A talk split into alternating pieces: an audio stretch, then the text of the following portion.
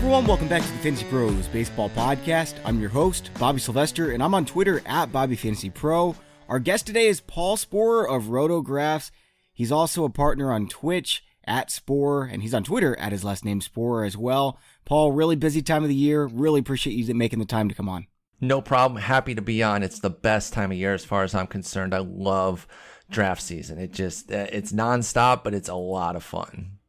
So here's what we've got planned today, Paul. I've got eight high risk players that I want to pick your brain on just to see, you know, if they're actually worth the risk. Um, because all these guys are pretty high investments. And then we're just going to go back and forth at the end of the show, bringing up some late round gambles uh, that we both like. Before we do, though, I wanted to ask you about Trevor Richards. So this is a guy that I've been nabbing in, in deeper leagues because he's got that incredible changeup. His slider really came on at the end of the year as well. Now he just no hit the uh, the Cardinals for six innings in spring training ball. Now, granted, it's spring training, but he looks fantastic. Is this someone you like? You know, I have this weird situation right now where I like multiple Marlins starters, but I don't know if I like them enough to really draft them that much because of that brutal division. They don't get to go against their own offense and they have to go against four strong offenses. I like Trevor Richards. Pablo Lopez has been getting some spring hype. Caleb Smith had some interest last year. He might get to a late start to the season, but he's pretty good. Jose Urena, when he's not throwing baseballs at Ronald Acuna, is pretty decent. Like they've got some interesting arms, but I am nervous about that uh, that division there. But Trevor Richards, uh, he's going to get his strikeouts with that changeup. Uh, I think it could be pretty interesting in deeper formats. You're talking something that's 15 team or more mixed or an NL only situation. You don't really have the opportunity to be picky. So you have to take some guys that maybe are in tough divisions and just kind of trust the talent. So I think some of those guys, namely Richards and Lopez, are going to wind up on some of my teams because I do play some of those deeper formats. So you're saying you're picking the Marlins to win the NL East? 100%. Lock it in. Oh man, they are going to struggle so much in that division. But I agree, there's a lot of interesting names in their rotation. You know what? They've got some fast guys in that big old outfield out there as well.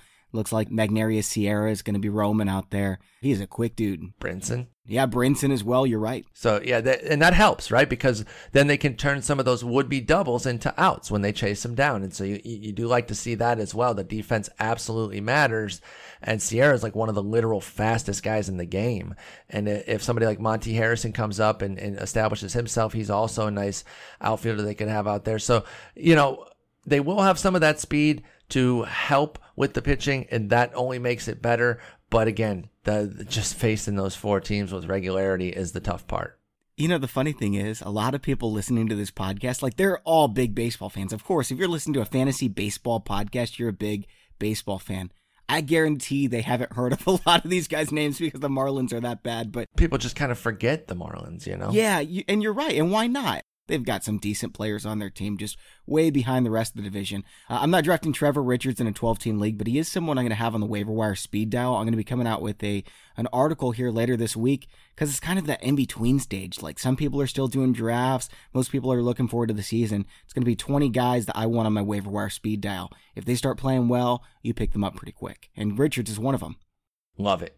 And I definitely think he's somebody, you know, because you're going to find spots too to use them where maybe they aren't facing two of their, you know, Washington and Philly back to back if they are starting to get some of the weaker offenses. And and that ballpark is nice too. So that ballpark will help with those with those Marlins guys a little bit as well. All right, Paul, we're going to get right into the meat of the show here in just a second, talk about some high risk players. First, though, I want to talk about the sponsor of today's show, pristineauction.com. So you guys have heard me talk about this before, especially on the football podcast, but Pristine Auction has so many auctions that end every single day that there are always incredible values to find. I saw a Tom Glavine signed full-sized batting helmet for the Braves went for 52 bucks. If you're a Braves fan, you would have loved to have this in your cave.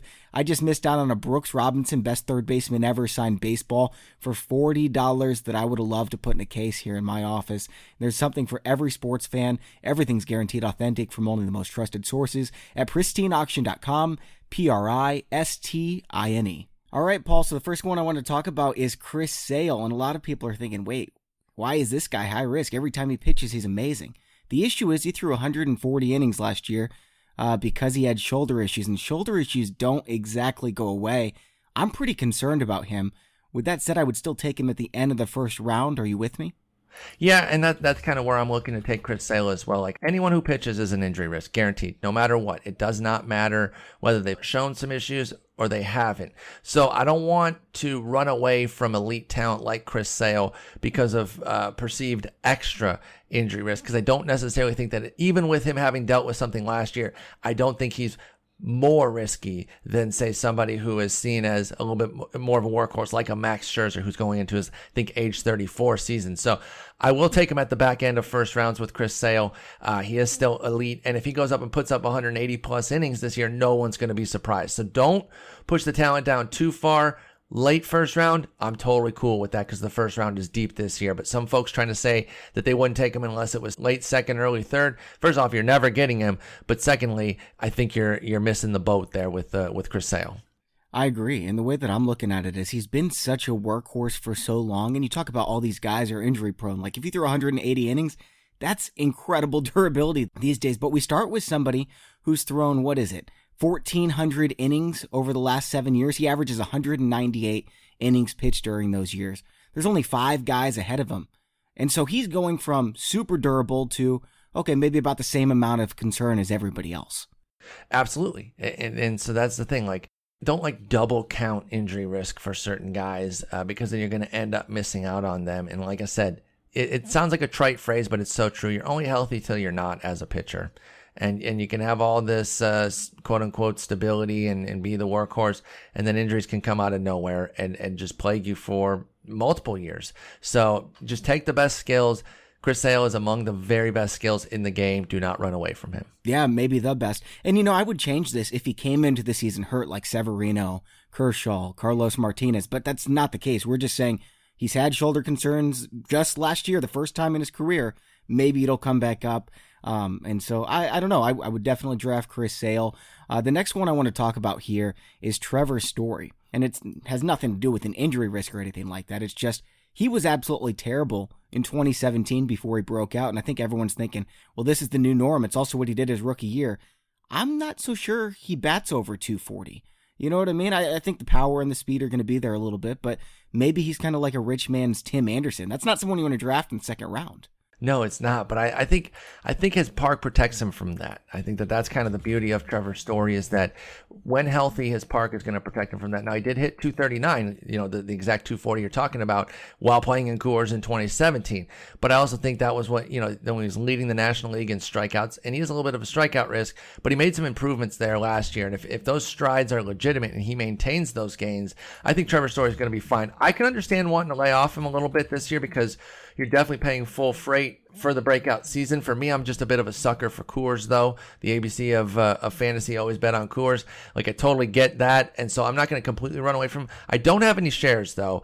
And part of it is the fact that, you know, what if the strikeout rate does jump back up over 30%? Because at 26% of last year, I can live with that. But once you start creeping into the 30s, then it becomes trouble. Um, he does have premium speed. I know he only had 15 total stolen bases before last year's 27. Might make people think it's fluky. It's not. He does have legitimate premium speed, but stolen bases are so much of a choice thing though too, and you get one lower half injury that doesn't take you out, but just kind of is bothering you while you're playing, and all of a sudden those those steals go way down. So I don't even know that that steals are necessarily locked for anyone except you know those rabbits whose value is tied to stealing, and that's not necessarily story. So I haven't really got him. I would definitely take him over Javier Baez though, because they're pretty much the same player. So give me the guy in Coors Field. I understand some reservations. I have him more as like a 280, 30, 15 sort of guy, which I, I would take in the second round. It just hasn't worked out that way in any of my early drafts, but I'm certainly not actively running away from Trevor Story. I was just going to ask you if you'd rather have Trevor Story or Javi Baez. I'm glad you answered that. Story right now, his ADP is 20th. Javi Baez is 18. These two are as close as can be. And, you know, if I'm picking at the, the beginning of the first round, say I get Nolan Arenado or, or JD Martinez at four, I always have trouble who do I take here? Because Aaron Judge is already gone. Manny Machado, Alex Bregman, they're gone. And I'm looking at Trevor Story, who I don't feel great about. Of course, I'm not drafting Javi Baez unless he slips to the late third round. I think he's due for significant regression. So I've been grabbing Charlie Blackmon. Is there someone you've been deciding on ahead of Trevor Story? Uh, honestly, a lot of times it comes down to pitching, uh, because I want to get I want to get my pitching And if I take that premium hitter in the first round, then I'm looking at Verlander and Cole and, and, and Snell um, as pitchers in the second round. And, and that's usually why I've been missing out. Noah Syndergaard's somebody I really like too. So that's usually why I've been missing out on Trevor Story. Plus, there's also the fact that shortstop's really deep this year. And that's definitely something that's kind of been pushing me, you know, again, not, not zeroed in on Trevor Story. The funny thing is, last year I couldn't have gotten him more. I was so in because of where his price was. I thought that uh, the 17 was a bit of a fluke, and so I was really eager to to get the buyback, and now he's excellent, but it's full price, of course, and so that's part of why. But as far as like his contemporaries up there, like a Bregman, Lindor, who is working his way back, and Baez, I don't really take them over Story. Lindor is maybe the one I would consider because I don't think he's going to miss a ton of time. But other than that, I'm not taking Bregman and Baez ahead of him. It's usually either a premium first baseman like Freeman Goldschmidt or one of the pitchers, Cole, Verlander, Snell. I can sign on to taking one of those pitchers. In fact, I've got them all ranked ahead of Trevor Story. And what it comes down to is what you said. There are 17 shortstops I would feel comfortable having as my starting shortstop in my lineup. Goes all the way down to Paul DeJong, who you can get in the 14th round. There's only 17 starting pitchers that I feel like are super safe. And after that, it's just kind of a crapshoot. I mean, you can you can wait until the 17th round and grab Tyler Glasnow, or wait until the 25th and grab Matt Strahm, Chris Paddack, who we're going to talk about a little bit later and I would feel just as good as, about them as I would as you know somebody going in the twelfth round with a lot of risk like Robbie Ray or uh, Yu Darvish. Yeah, no, I, I, I, I completely understand that. So that that's what's happening with Story for sure. All right, well, the next one I want to talk about, same kind of thing as Chris Sale. He had a big shoulder issue last year. Kris Bryant, the power was zapped. Everyone's saying, you know, why would I grab uh, Juan Soto over Kris Bryant when I know exactly what I'm going to get. Now, I don't love Juan Soto this year, but I definitely don't love Kris Bryant um, because last year he was just bad with that shoulder issue. Yeah, this is another one that last year I was really in thinking, you know, this is a good premium value here in the third round. And then all of a sudden, obviously, it didn't quite work out uh, as planned at all for Kris Bryant. This year, I, I could get back in, but I haven't. This is another one where it's like I'm not actively running from him, but I'm not getting him either. So it, I guess I am kind of out because I would be seeking him out normally in, in that region. I think it's because of what I like around him with uh, with like an Anthony Rendon. I'll wait, take my shot on Josh Donaldson several rounds later. I just really, you know, I understand that he's got a health concern of his own. Josh Donaldson does, but that's more baked into his price because I get him so much cheaper. I love Max Muncy. Uh, I think that a lot of what he did with the power last year is absolutely bankable. And uh, while he will probably regress, maybe he only hits the 35 homers, but over a full season this year instead of over 140 whatever games from last year. So maybe he doesn't add, like you don't extrapolate his numbers over 155 games, but you take what he did last year. I would still take that over a full season. Uh, Matt Chapman, a Eugenio Suarez. I like a Rafael Devers gamble. I like so many more third basemen later that that's part of the reason I'm not getting Kris Bryant. Same with outfield too, because it is worth noting that he does have the dual eligibility. But Rhys Hoskins, Juan Soto, Cody Bellinger, um, Andrew Benintendi. Those are guys I just would prefer. So I'm not ending up with Bryant. I do acknowledge that if the shoulder's healthy, he's going to bounce back in a big way and probably crack upper 20s homers, maybe pushing into the 30s. But I just haven't gotten him anywhere. I agree. I don't. I don't have any shares of Bryant, and if he would fall to the late third, yeah, of course I'd scoop him up. But that would have to be Whit Merrifield is off the board. You know, Starling Marte is off the board. Trevor Bauer, Noah Syndergaard. There's so many guys that I like in this range. You mentioned Cody Bellinger. I think I'd rather have him than uh, than Kris Bryant. It's really close though. Even Walker Buehler, I might reach for. There's just so many guys that I like that I don't have many shares. But yeah, wouldn't surprise me at all?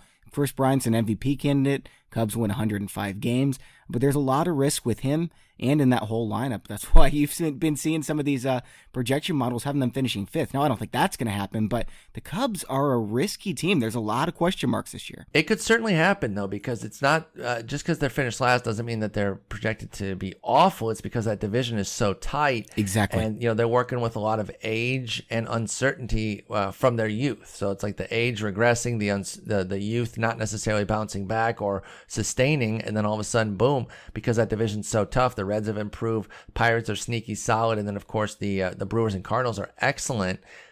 I wouldn't even be that surprised if the Cubs finished last. I also wouldn't be surprised if they won it. Like it's not fence sit. That's just how the division is right now. I think those five teams are really going to beat each other up this year. So, um, yeah, for the most part, Cubs haven't really been a big part of my plan, except for Yu Darvish, who I really do like at, uh, at, at the price he's mostly been going at this year. I love it. We're agreeing on a lot of stuff so far. And one name that you brought up that we haven't really talked about that much on the show this preseason is Max Muncy. And he's someone that I've been grabbing in a lot of leagues. He's second base eligible on some sites.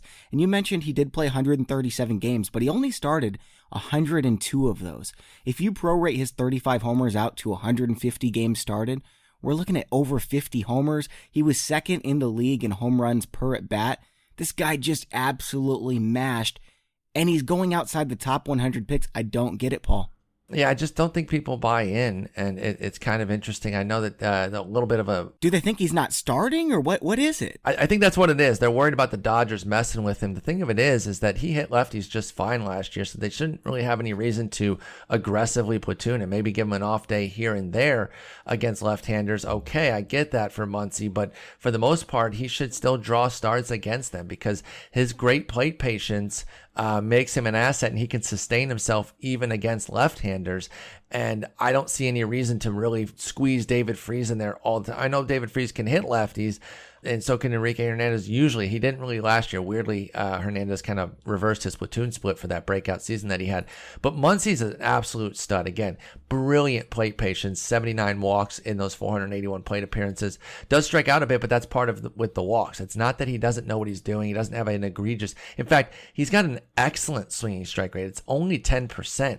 So the 27% strikeout rate is really more because of the deep counts that he draws there's a plausible scenario where that strikeout rate actually comes back down too, and the batting average could go up, whereas most projection systems have Muncy's batting average going down. So again, I absolutely love him. I can't get him in enough spots. Like I said, give me the 35 homers over 150 plus games this year. So he doesn't even add anything. He basically gets a little bit worse. The home run, the fly ball comes down, the ISO goes down, but he still gets the 35.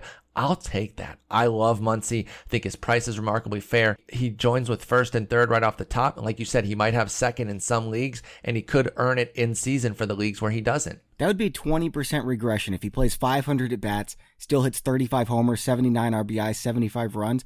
Man, I'd take that at pick 60 if I knew that was going to happen. Exactly. I would take like 35 homers. And so I, I just, I think he's being undervalued. I know it's a late bloomer breakout, but this is like JD Martinez, Justin Turner, Daniel Murphy. Like, how's he not in this same group? Look at the skills that he had 16% walk rate. And like I said, that 27% strikeout rate is not him being a windmill. That's only 10% swing strike. I know I'm saying a lot of percents, but the bottom line is that the walk rate's elite. The strikeout rate is high, but not because of swings and misses. It's because of choice and getting deep into counts and waiting for his pitch. So I love Max Muncy. I can't get him enough places. You know, I'm going to be trying to get him everywhere. We've seen enough examples of players like this breaking out late and it being the real deal, and everybody always drafting them late thinking they were a fluke. No, he played incredible baseball for 500 plate appearances, and the knocks on him, bad against lefties. Okay, yeah, he didn't have a 1,000 OPS against lefties like he did righties. It was 890, still one of the best in the league. Uh, he slowed down after the All Star break.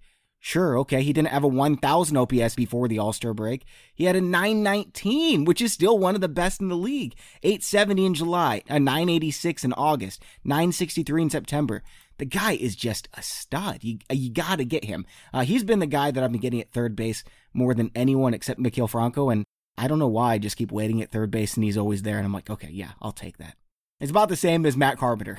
Franco's somebody who I can't quit. Um, I have a hard time really quitting him. And, and you mentioned Carpenter. You're saying Muncy's a lot like Carpenter, right? Yeah, very similar players. Exactly. And and people still love Carpenter. And so why not get the guy who's like five years younger than Carpenter? Five years younger and 60 picks later. Bingo. All right, before we move on over to the next player here, I want to talk about another one of the sponsors of today's show, TickPick. If you hate paying too much for tickets, check out TickPick. TickPick is easily the fastest, cheapest, and easiest app to use for purchasing tickets to all your favorite events, concerts, sports, theater, you name it. There are no fees and all tickets are 100% authentic. Think StubHub without the fees. I found TickPick's app to be extremely user friendly and has some pretty useful features too. Tickets are ranked using TickPick's patented score report determined by price and seat location to help you get the best deal. Their seat rating sorts tickets from the best seats to the worst for any major sports event, and you can check out the view from any seat before you buy it. TickPick empowers customers to score the best tickets on any budget. You'll get the same tickets from the same seller, but absolutely zero fees, and you'll end up saving 10 to 15% on every ticket order as a result. So check this out. TickPick is giving all our listeners an amazing offer of $15 off an order of $99 or more. All you have to do is enter the promo code FPROS15, and that's all one word at checkout. Remember, that's TickPick, and use the promo code FPROS15 at checkout to save $15 off an order of $99 or more. Your price, your seat, no hidden fees. TickPick is where smart fans buy tickets. All right, the next guy, Mondesi for the Kansas City Royals. He plays all over the diamond. And I know at the beginning of the season, when a lot of people were hyping him up, you wrote some things saying, hey, calm down a little bit. Do you have any shares of him? Uh, no, I don't yet, and I'm torn because there is a scenario where I would get him, and right now it's it's not even fully running away from Mondesi himself. It really has been a situation of uh, there's just other players I want or need at the point when he comes up uh, for the draft, and so that that's why I haven't like I think I would actually like to maybe get one shot, even at the the high cost, and that that was my big thing in the offseason. When right when the offseason started was that his price is just through the roof, and we can't be paying this kind of cost for Mondesi. I know the projection systems really love him. I do think we all need to kind of chill out a little bit, but we're going to see what's up with him. the The plate skills are are a mess, and I think that that's what's the most concerning for folks. And I share that exact concern with Mondesi, and that's why I'm not really getting him. And so again. I don't like the price, and that's a big part of it. But the the bulk of it, the bulk of not having him anywhere, is that I've just been getting other guys, and I like other players at at different prices instead. And there's always somebody in your league that is just super crazy and willing to take him way above his ADP, like me. Um, I've got so many shares of Mondesi, and it's okay if you want to make fun of me, like to your friends after the show. I, I understand. I'm a little crazy on Mondesi, but no, it's, uh, look, it's a power speed combo.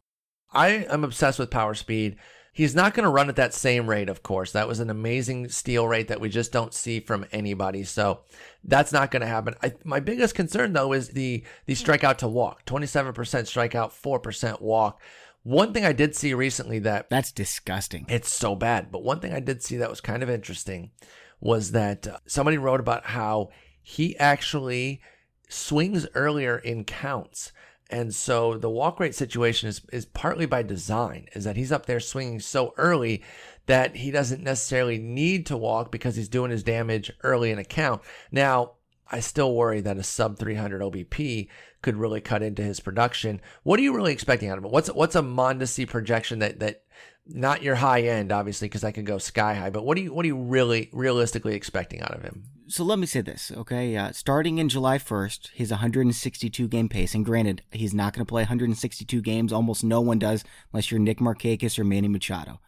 33 homers, 74 stolen bases, 102 runs, 84 RBIs, 288 batting average. Let's just cut that in half. We're looking at 17 homers, 37 stolen bases, and let's say his batting average drops down to 250. I think that's probably his floor.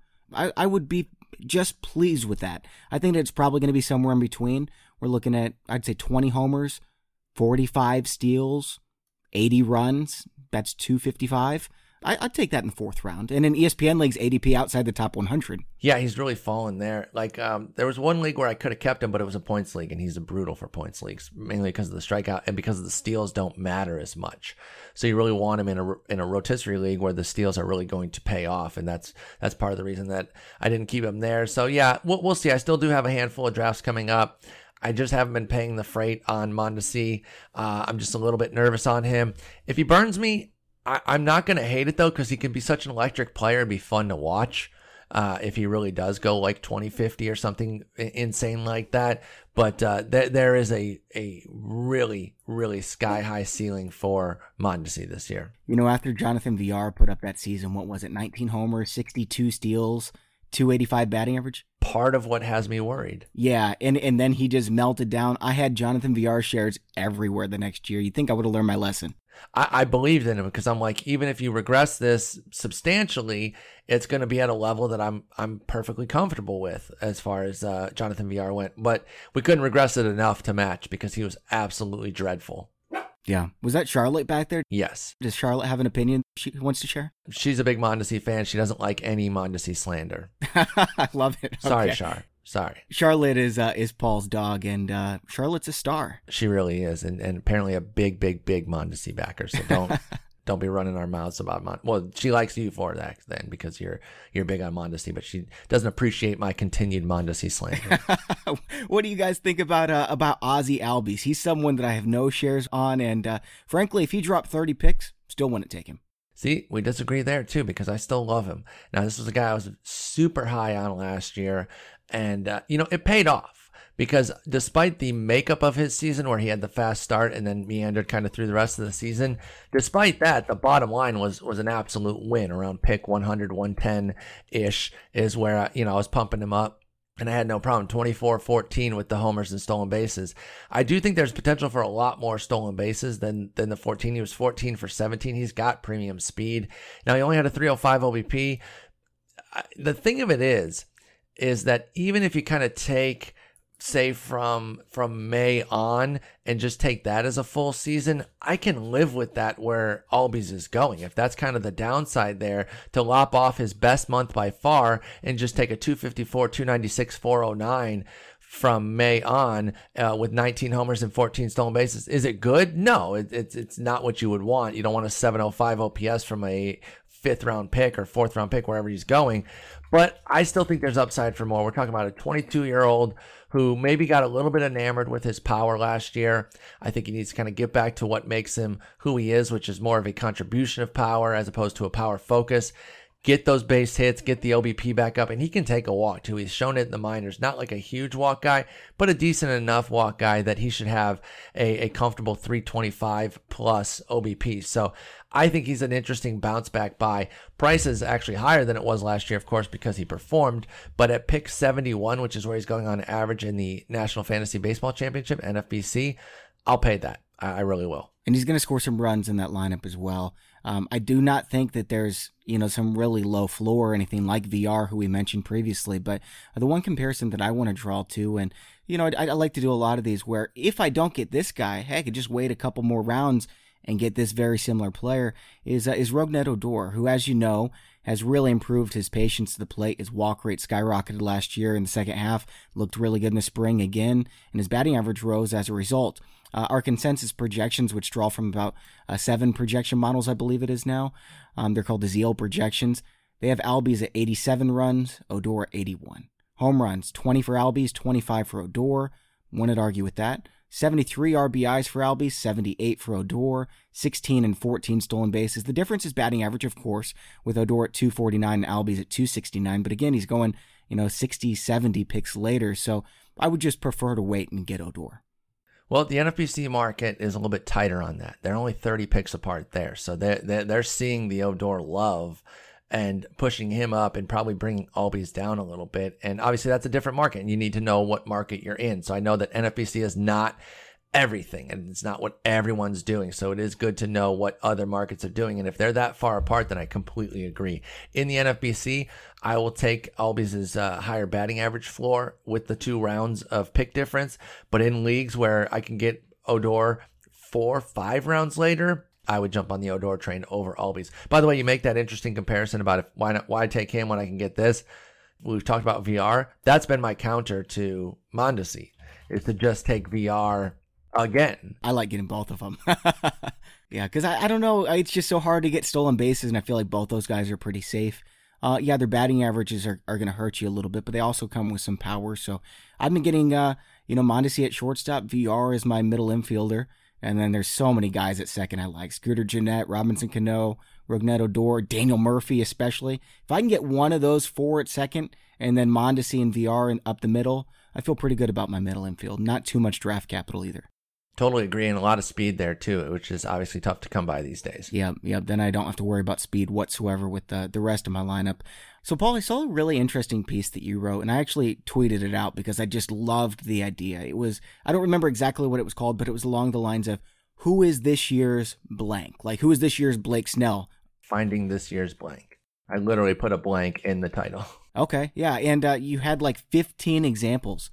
I'm wondering if you have someone like Max Muncy that you see blossoming into this just all of a sudden stud, kind of like Matt Olson did the previous year. Well, I, actually, I kind of went the other way with that. I, I, I used Muncy for one of them. I, I used uh, who's the legit late bloomer, who's this year's Whit Merrifield, and that was that was Max Muncy. But as far as somebody who could be this year's iteration of him, uh, that whole story of like completely off the radar and they become this this power stud because they go rework their you know it doesn't have to be that. But as far as somebody who could be a power stud that we don't really know anything of. I'm actually going to use his origin, which is which is Oakland, and go out there and talk about Chad Pinder, who's been getting some off-season love. I know uh, Mike Petriello wrote some interesting stuff about him. He goes around, you know, after pick 350. He's a bit bit of an afterthought because he doesn't have a full-time role right now. And he is a right hander, so he's looking at short side platoon stuff right now. But he has legit pop. He plays outfield second base. We know Profar can bounce around a little bit, although he probably is best suited for second base. But the outfield, Robbie Grossman is starting out there, and I don't really see a need for that right now. I love Ramon Laureano, so I don't think he takes that spot. Same with Stephen Piscotty.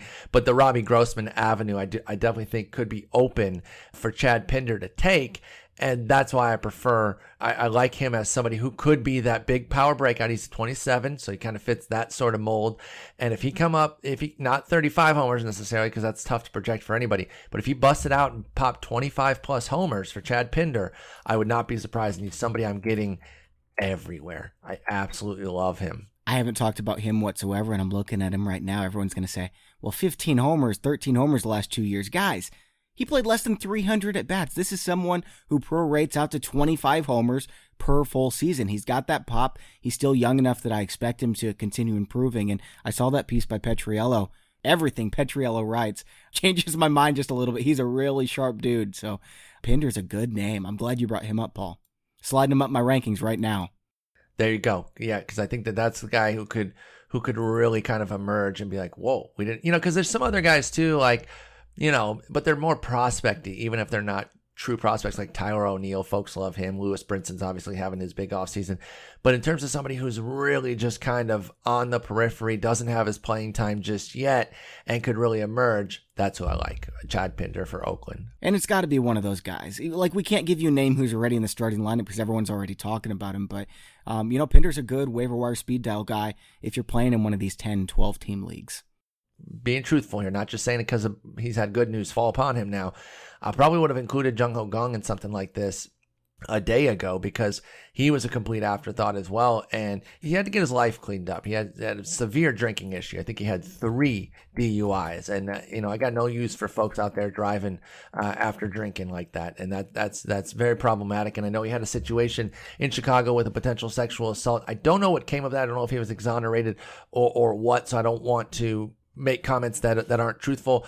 But I do know that the drinking thing was a, a massive issue and he had to get himself right. That's why he missed all of last year. They didn't give him a visa. They acknowledged uh, in South Korea, you need to get your life right before you worry about baseball. Looks like he has put himself on the path to getting himself right because he's back over here in the States. He had a big spring and he was just named the starter at third base for the Pirates. And this is a guy who popped 21 homers in just 370 plate appearances two years ago in 2016. And, and so I think that it is worth kind of keeping an eye on him.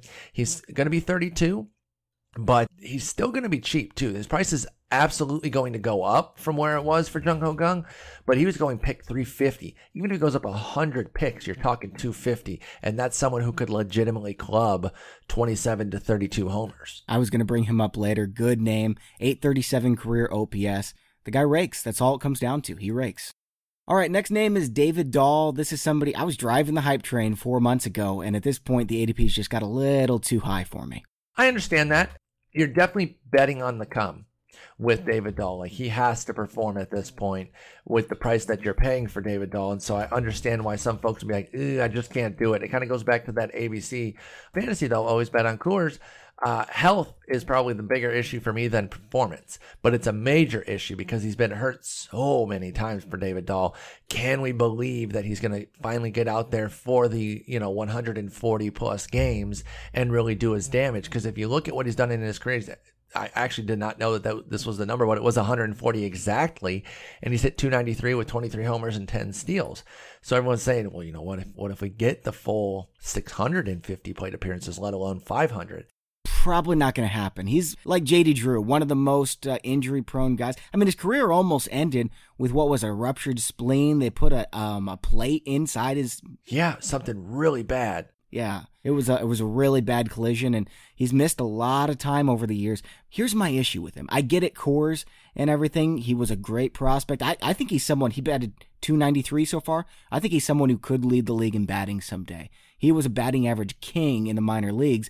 Um, with that said, since he came back from his most serious injury, 2017 and 2018 in the minors, yeah, 751 OPS, 749. Now, granted, it wasn't in Coors, but um, I'm just concerned that the sample size is too small, that maybe we're getting a little too excited.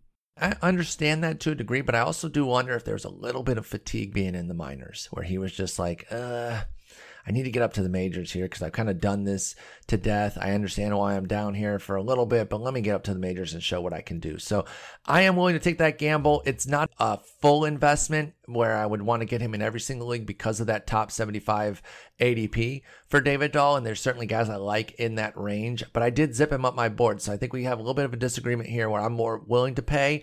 Uh, I understand the reservations. It's a gamble I'm willing to take. One of my big tenets of fantasy baseball is bet on the skills and, and kind of prey on health because we just don't know. We're not sharp enough to know when guys are going to get hurt. Now, he has had enough injuries that you can say David Dahl penciling him in for 600 plate appearances would be stupid. Like plain and simple. You should plan for 500 and work from there, you know, at, at the high end 500 and work from there. But I think in 500, he can be a top 20 to 25 outfielder. So I am willing to take my shot there and I get a little baked in upside as well. So I'm not completely running from David Dahl. He's going to be a multi share guy. Uh, but he also goes around guys like Puig, McCutchen, Pham, Robles. So so that's why it's not a invest at all costs, get every David Dahl share because I do like some of the other outfielders, but I'm not going to run just because of the ADP. I will I will have some David Dahl. Upside 25, 30 homers maybe, 15 steals, 300 batting average. Tons of runs and RBIs there in Coors. Now my issue with him is that you know, I'm looking at AJ Pollock. I think we're hoping David Dahl becomes AJ Pollock. You can get AJ Pollock in the same spot. It's a great named uh, right down to the injury concerns. He was a top 10 fantasy player when he got hurt last year. And he's going to go out to LA and they're going to curate him. They're going to take care of him. They're going to try to keep him healthy. If you just get, you know, if you can get 130 games, you don't even need the full season out of Pollock. He's shown that he can he can deliver big time in in a shortened sample. So that is that's a good call out name there as to why, you know, maybe don't take Dahl, maybe take Pollock a little bit later and and and you don't have to worry about uh, paying for all of the performance already because two rounds later, at least in NFBC, it's it's about 30 picks difference, and those are 15 team leagues. So two rounds later, just get AJ Pollock. I like that name. We've seen him go 20 40 with a 315 batting average, 111 runs. Now, granted, he would have to stay healthy to do that. That was also with the humidor. So I'm not expecting anything like that. I'm just saying, um, I think that's kind of David Dahl's upside. Maybe flip the power for the speed, and it's a pretty good trade off. But yeah, I like AJ Pollock quite a bit. Um, somebody else that I think is kind of risky, and I'm still getting some shares just because catcher is so horrible after the you know catcher number seven. I've got Buster Posey there. Most people have Yadi there. Uh, Gary Sanchez is number two catcher off the board. Upside for 40 homers at catcher. Uh, downside for a 180 batting average. Like we got last year, exactly. And so that. Yeah. Actually, I would say the downside is actually 220 based on his batting ball numbers. But, and that's still not that bad. It's what, 10 points under replacement at the catcher position. That's the thing. Catcher's so bad that even in last year's disastrous season, he was still one of the better catchers. Like that just tells you how crazy it is for Gary Sanchez there. So yeah, you don't bet on any sort of batting average and you just kind of take the power and, and prey on the batting average. But I'm open to taking him. I, I am open to the top end of catcher if it works. I say I'm open to it because I don't have anything yet. But uh, as I get into my final stretch of drafts here over the next uh, two weeks, it's not someone I'm going to run from. I'm, I'm willing to buy back in even after a 186 average, and the price hasn't really gone down that much. It's because catcher's so brutal. But I could get a Sanchez or a Realmuto. I don't want to be left out in the cold either way. If I if I don't get one of those two, I'm jumping in on that middle. I'll take a Buster Posey on a bounce back because his price is so cheap. I love Grandal Ramos. Uh, i like Willson Contreras on a bounce back. I'll take him. Danny Jansen is a is a interesting hot rookie that folks like. He did a little damage last year that I that I was intrigued by. I don't usually mess with rookie catchers, but it's not a pure rookie. He's been in the majors. He he got to learn a little bit last year on the job. So I don't want to have you know Mike Zunino and John Hicks. You know, I I just don't want the dregs of catching. And Zunino, I know he, the homers make everyone so excited. And batting average deficiencies from catcher don't hurt as much because they don't put up as uh, as many plate appearances, but it still hurts.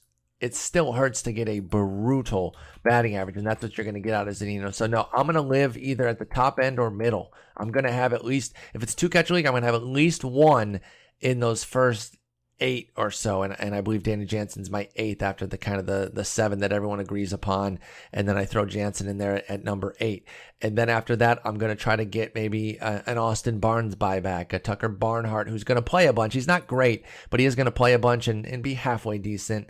And I do like, unfortunately, Miguel Sano got hurt. I don't ever root for injury, but the upshot could be that Willians Astudillo makes the roster now. True. Yeah, because they have Garver and Castro who are probably going to be the one-two catchers, but Astudillo is kind of a third catcher utility type of guy. He's not just a catcher. They tried him at shortstop too. Did you see that? yeah, he can bounce around. Like it's hilarious. He's a fire hydrant of a guy. He kind of almost looks like Bartolo Colon out there on the offensive end, but the dude is wild contact. Like that's that's his calling card. So um, I, I would like to get my Astudillo shares going again. I, I was laying off of him a little bit because it was looking looking like he doesn't have a path to the majors right now.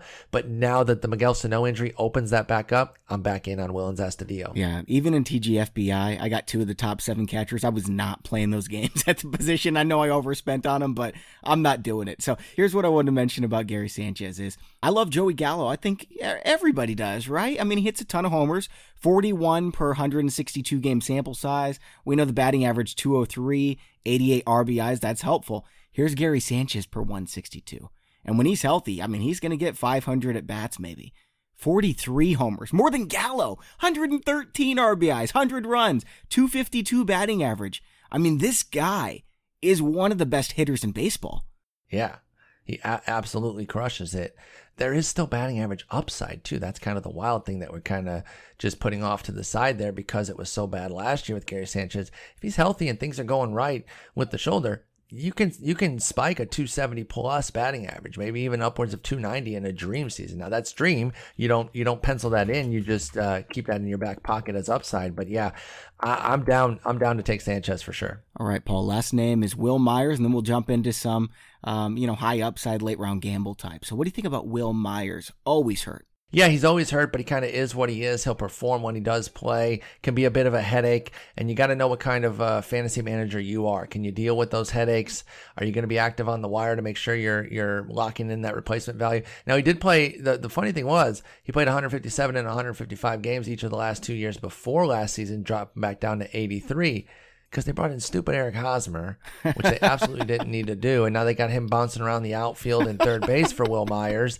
And I feel like, you know, I've gotten some pushback on this, but I, I don't understand how anyone can tell me differently that playing first base didn't keep him healthier. I just, I don't buy it. Obviously, you're still exerting yourself. First base isn't just the, you know, easy and you don't do anything. It's still a major league position that, that you have to play and be good at but it's certainly less wear and tear on your body than the outfield and third base.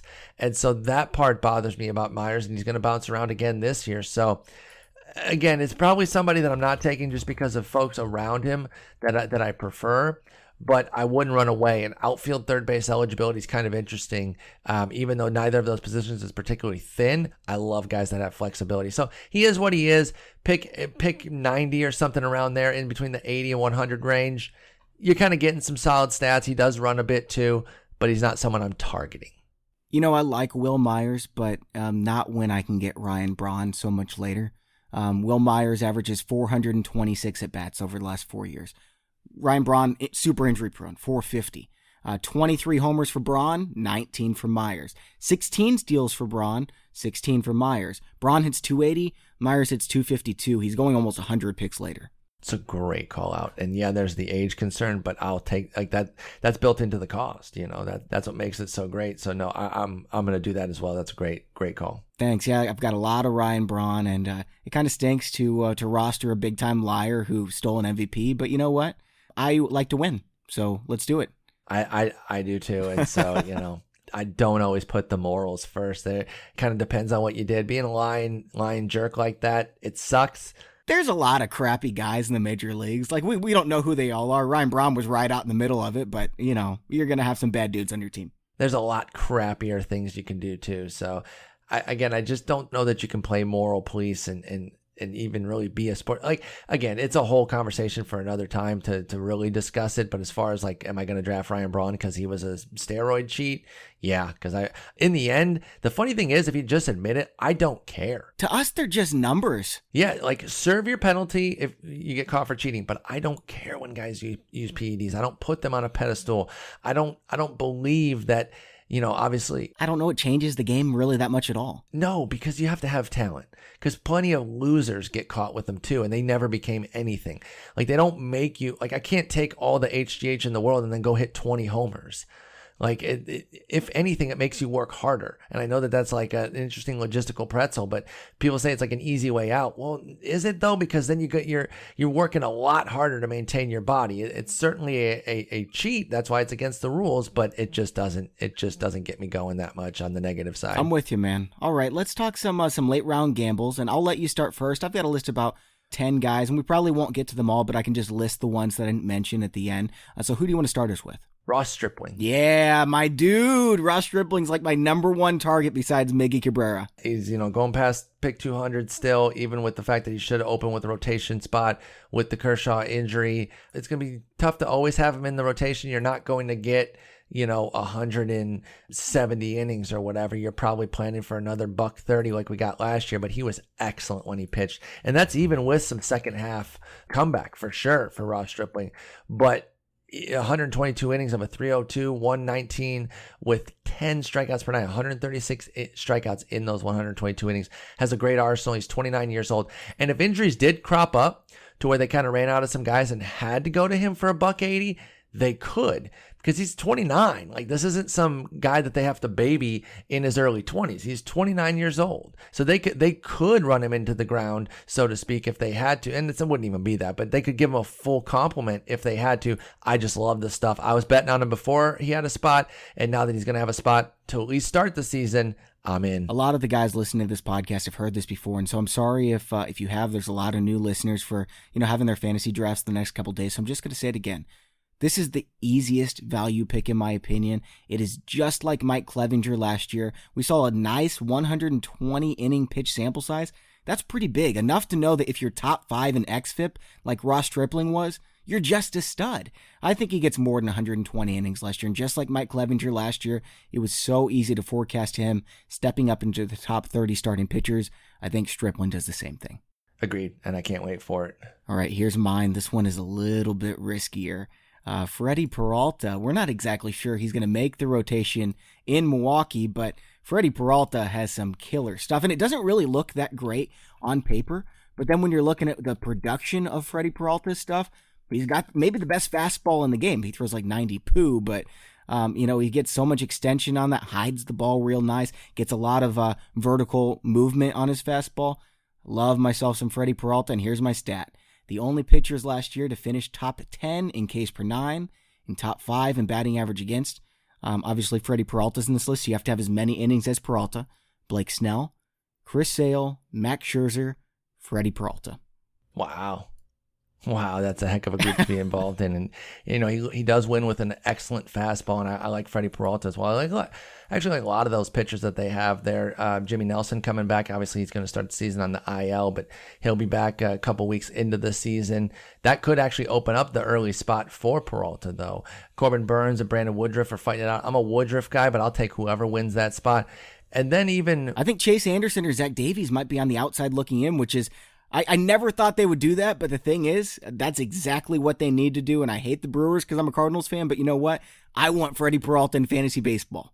Well, once Nelson's healthy and you have Nelson, Burnes, Woodruff, Peralta, you might have to kick out some of these like boring stable guys like an Anderson and a Davies to get more high impact. So I think their rotation is actually going to be a strength this year. Uh, Jhoulys Chacín's still doing his thing with his slider, so he's still going to be in the rotation. But I agree with you that Anderson and Davies could find themselves uh, without gigs because of Peralta and the other young bucks like Woodruff. Well, Nelson's not that young, but he, he's coming back from injury there. So Peralta's a great call out. Fastball, love a guy who wins with a fastball. That's the best pitch that you can have, and so he's very interesting. Throws it about 70% of the time as well. And don't tell my Cardinals fan buddies this, but I've got the Brewers as the second best team in the National League behind the Dodgers. I think they've got incredible offense, obviously, maybe the best bullpen. And you're right, this rotation is a lot better than people realize.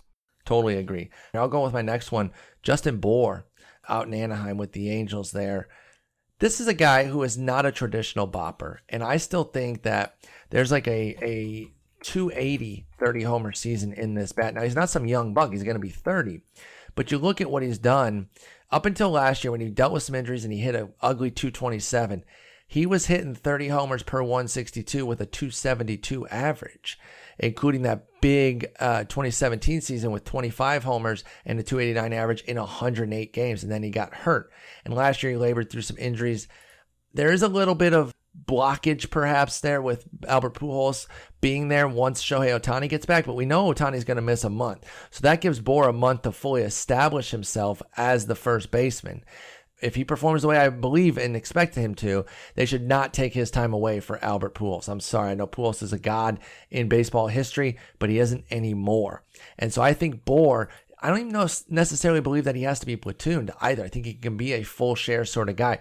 But let's just say that he is primarily platooned and ends up being just a front side platoon guy. He can pop an eight 70 plus OPS against righties and club a bunch of homers, and it would pace out more to a 30 homer season. But if he does get the playing time against lefties and holds his own, which he did back in 2017, then all of a sudden we could be looking at 30 homers. So I love Justin Bour out in, in Anaheim, and he goes around pick 330. When you brought him up, I thought that's why you were bringing him up, is to say, hey, if you're willing to manage your lineup, you can get one of the better hitters in the game for super late. You just can't play him against lefties. That's really all it comes down to because – you know, when you put him up there over the last four years uh, against right handed batters, 862 OPS, that's a big old 1,300 plate appearance sample size.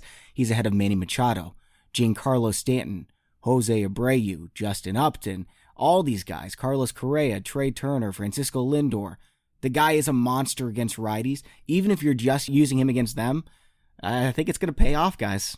Yeah, I, that, and that's where I'm at with Bour, even if he's only a front side, because he's gonna be your corner too. You're not even putting him as your primary first baseman. He's so cheap. Yeah, and I, I don't know if you can do that kind of idea if you've got three bench spots, but if you've got six or seven, I think Bour's the type of guy that you target.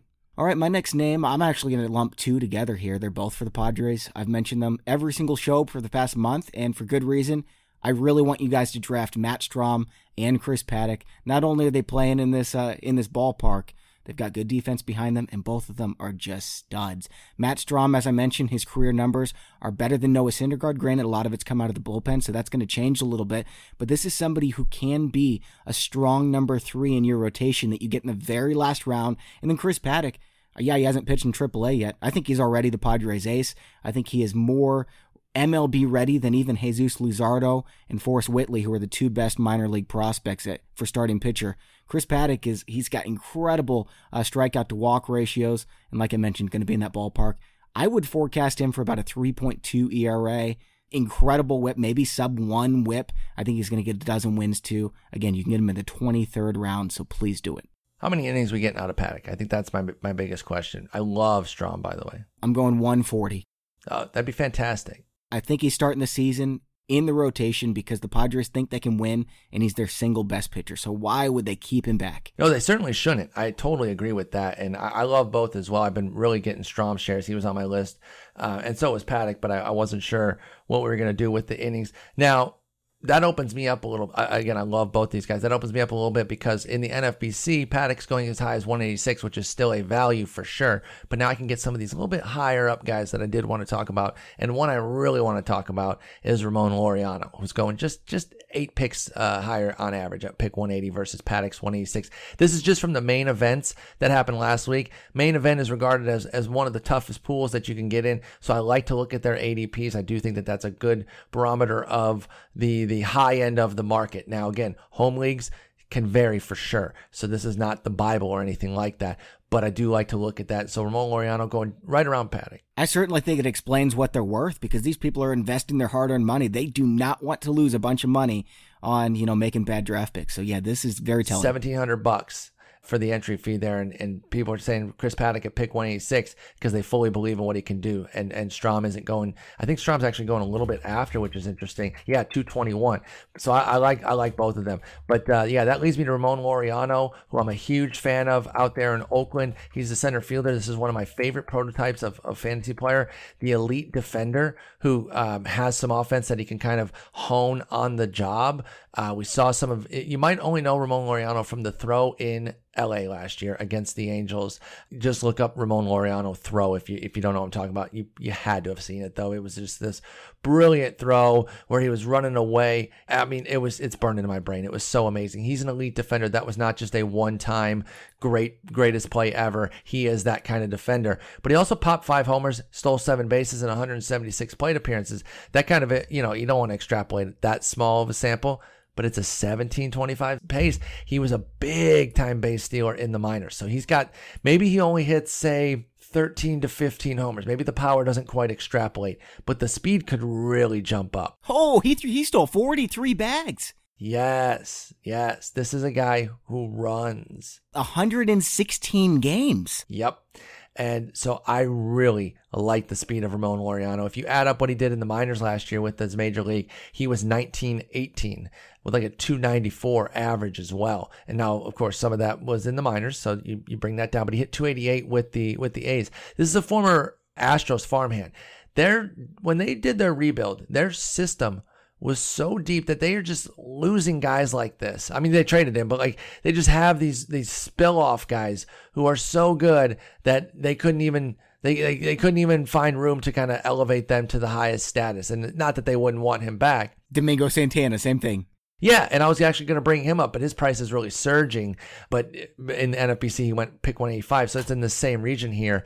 But I love Ramon Laureano. He should play every single day because of that defense. Power, speed, should be great. By the way, you bring up Santana, we might as well just fold him in here too because he's going right around uh, Laureano. He doesn't have the same defense, but we're a year removed from him being a 30 15 guy. And he was like a top 80 pick. And we all did not give nearly enough credence to Cain and Yelich coming in there with Braun still there. We just said, well, they'll figure it out. They'll get him playing time. We certainly should have been more cautious. Of course, he had an 870 OPS. They're stupid for not playing him.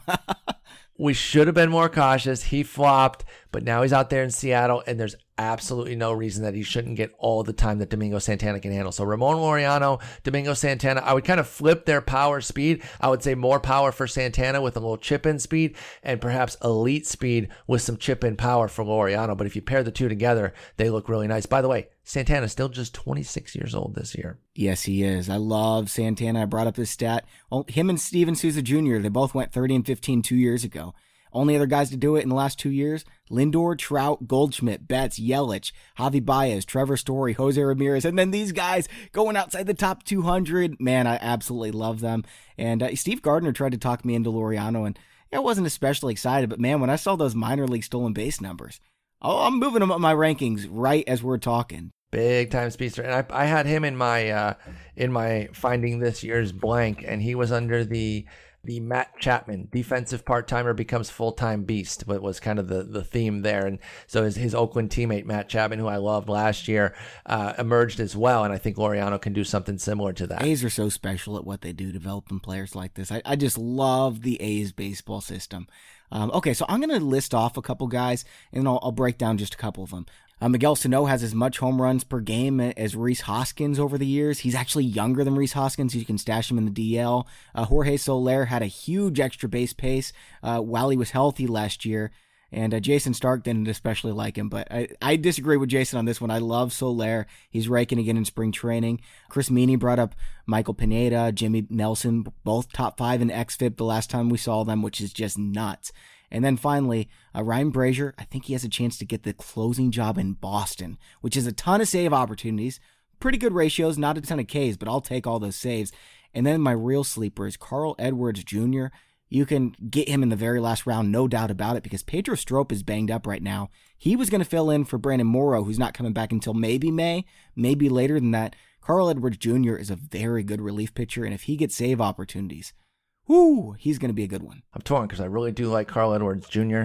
We have the same body type. He's called the string bean slinger, so we really match up there. I also really love Pedro Strop though, and I will say that he did get some good news. I think it was yesterday or, or Saturday where he came off the mound. You know, he was he was doing some sprints. So the bottom, I think it was like a hamstring injury, whatever it was. It was bottom half injury, a knee or a hamstring, uh, is looking better. And I do like.